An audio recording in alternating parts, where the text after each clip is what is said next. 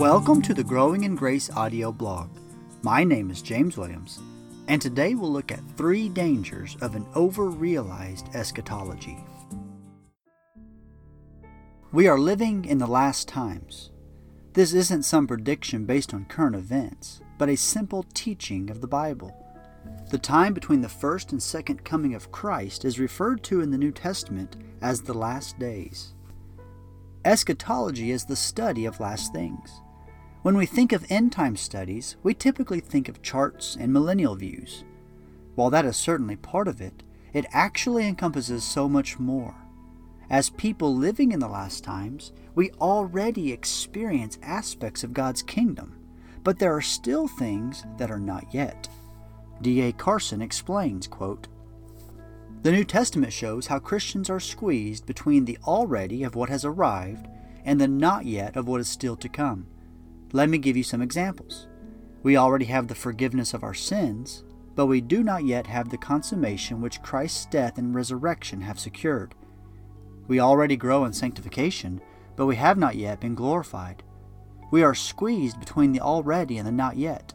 Already it is the last hour of this age which is decaying and will pass away, but it has not yet passed away, and the new heavens and the new earth have not yet dawned. End quote. If we don't understand this tension, we are liable to get an incorrect balance.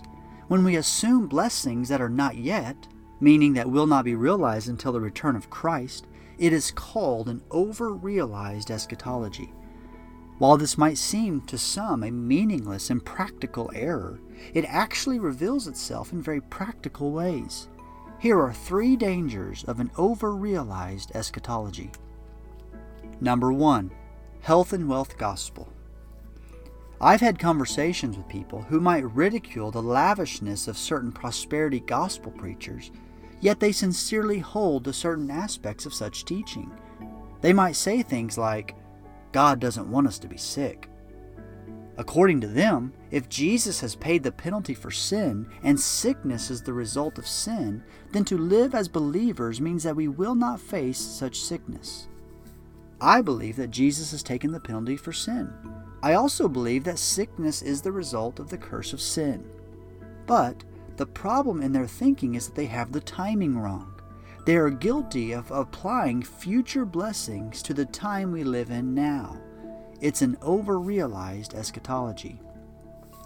Praise God, there will be a time where God will wipe away every tear from our eyes, and death shall be no more, and there shall be no more mourning or crying or pain, for the former things will have passed away. Revelation 21 4. However, if you look at that verse in context, you see God doesn't promise such healing in this life. He promises it after the first heaven and earth has passed away and the new heaven and earth has come. Revelation 21 1.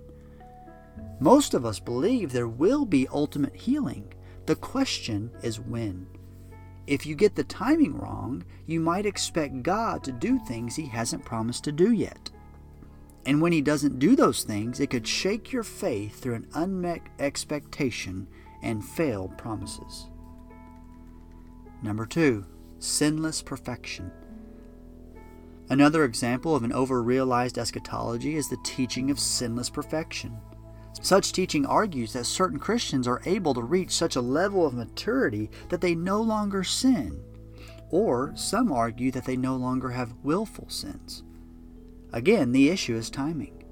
Most agree that at some point Christ will completely wipe away sin and will live in a sinless state. But when will this happen?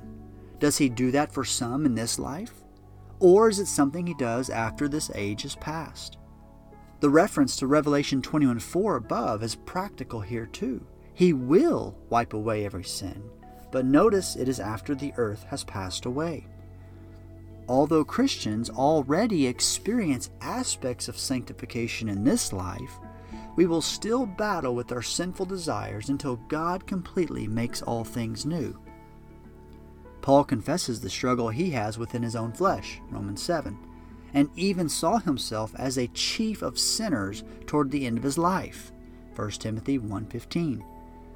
Jesus teaches us to pray daily for forgiveness of our sins, which wouldn't make sense if we don't sin anymore. Matthew 6, 9 through 12.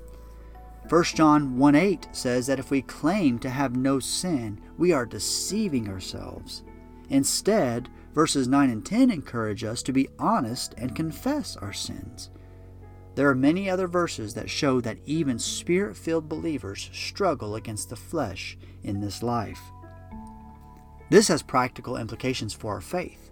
Imagine the self aware person who holds to this teaching, yet sees the sin in their own heart. They want to reach a state of sinlessness, but find their works, motives, or thoughts continually less than perfect. Such a struggle leads to ongoing discouragement and looking at oneself instead of the beauty of the gospel. It can lead to a works-based righteousness.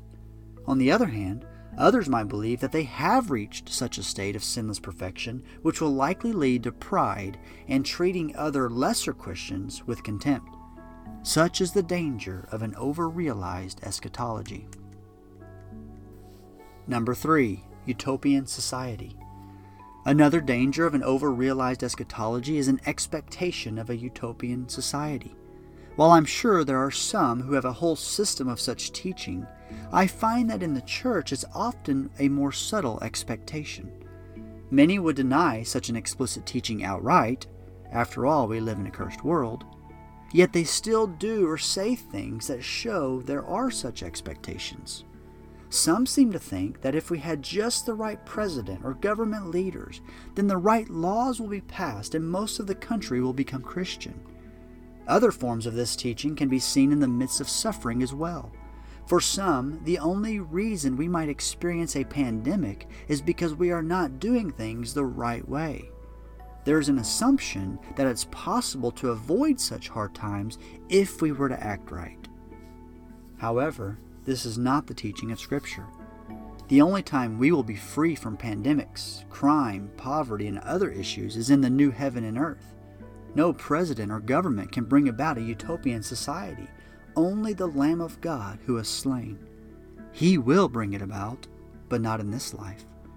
It's important that God's people understand the reality of Scripture's teaching that we will suffer in this life and focus on the mission before us rather than getting sidetracked with lesser things. Conclusion Although an overrealized eschatology may seem like an ivory tower issue for theological gurus, I hope these three examples show that it has major implications for the faith of every believer. Believing God is going to do something He hasn't promised to do will sow seeds of doubt in our faith when our expectations aren't met.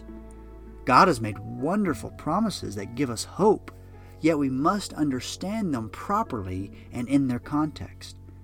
May God continue to help us understand the tension between the already and the not yet, and may we live faithfully in such tension in these last days.